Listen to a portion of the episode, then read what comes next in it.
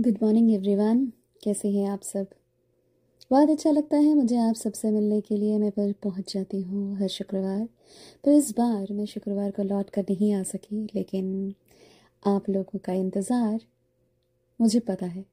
तो इसलिए मैं आ जाती हूँ आप लोगों से मिलने के लिए, क्योंकि मुझे पता है कि आप लोग मेरा इंतज़ार करते हैं, मुझे सुनते हैं, और मेरी खुशकिस्मती है कि आप लोग मुझे सुनते हैं। आज जो मैं अपने टोकरी में सजा कर लाई हूँ एक छोटी सी कहानी, छोटी सी स्टोरी जिसे आप लोगों को शायद अच्छा लग जाए। तो कहना था, बैकग्राउंड से दूर सितार बजने की आवाज़ आ रही थी और मैं अपने कमरे के बिस्तर पे पड़ी हुई थी, सोच रही थी कि उठकर क्या क्या करना है। हाँ मुझे पता होता है कि बहुत सारा काम है और काम का कोई अंत नहीं है। फिर भी एक अलग तरीके से प्लान करने का सोच रही थी। एक ही दिन की छुट्टी मिली थी, वो भी। कैसे बितानी ही इसी सोच में पड़ी हुई थी बिस्तर पर बस मौन होकर बिस्तर पे पड़े रहना ही तो एक बड़ी चाहत होती है, किसकी नहीं होती है। छुट्टी वाले दिन किसको मन करता है कि बिस्तर से बाहर निकल के ढेर सारे काम करे, है ना?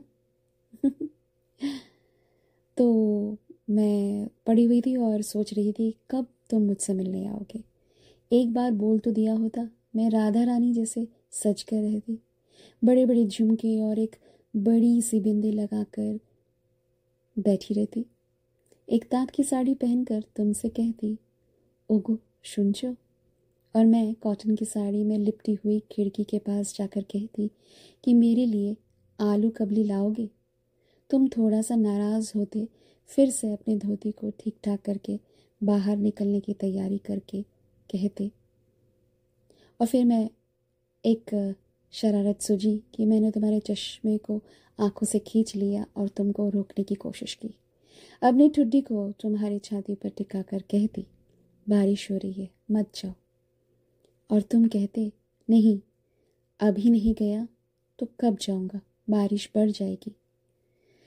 मैं खींच कर तुमको चेयर पर बिठाती और फिर से तुम्हारे लिए, तुम्हारे सिर पे ठुड्डी रखकर कहती, बाहों के घेरे में जकड़ कर तुमसे कहती, रहने दो ना।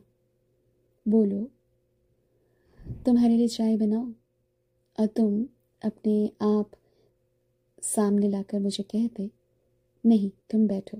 सारा सप्ताह तुमने बहुत काम किया है, अब आराम करो। आज खाना मैं बनाता हूँ। और मुझे पता था कि आज खिचड़ी खानी पड़ेगी और अंडा फ्राई।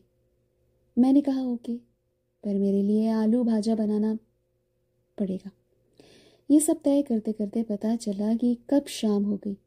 अचानक पता चला कि तुम भी तो नहीं हो कमरे में। क्यों मैं अपने कल्पना के घोड़े को इधर उधर दौड़ा रही थी? चाहे हम कितना भी सोच लूँ, तुम मेरे लिए टगोर की कल्पना बने ही रहोगे। और मैं कदम बनी। तुम न समझोगे। कैसे समझोगे? तुमने कभी मेरी नज़रों से देखा ही नहीं। लेकिन अब मैं क्या करूँ? समय निकलता जा रहा है। ना कोई काम हो पा रहा है, ना ही तुम आए। बस मैं एक डे ड्रीमर बन के तुम्हारे यादों में खोती रही। एक बात कहनी थी तुमसे। जब सबसे पहले तुम्हें गाते हुए सुना था, तब से ही मैं तुम्हारी हो चुकी थी। याद है वो गाना? याद आया कुछ? याद रखो बस उन सुनहरे लम्हों को डॉक्यूमेंट कर रही हो और अपने काम को ना खत्म हुआ वो ए, काम देख रही हूँ। आज भी लेज़ी से संडे लेज़ी होकर बिता रही हूँ। देखो ध्यान रखो। कैसी लगी मेरी स्टोरी दोस्तों? मुझे ज़रूर कमेंट में लिखिए सुनिए और मुझे बताइएगा। मुझे जानने की बड़ी इच्छा रहती है। ध्यान रखिए अपना, मैं बहुत जल्दी मिलती हूँ, फिर से एक नए से सौगात को लेकर आऊँगी।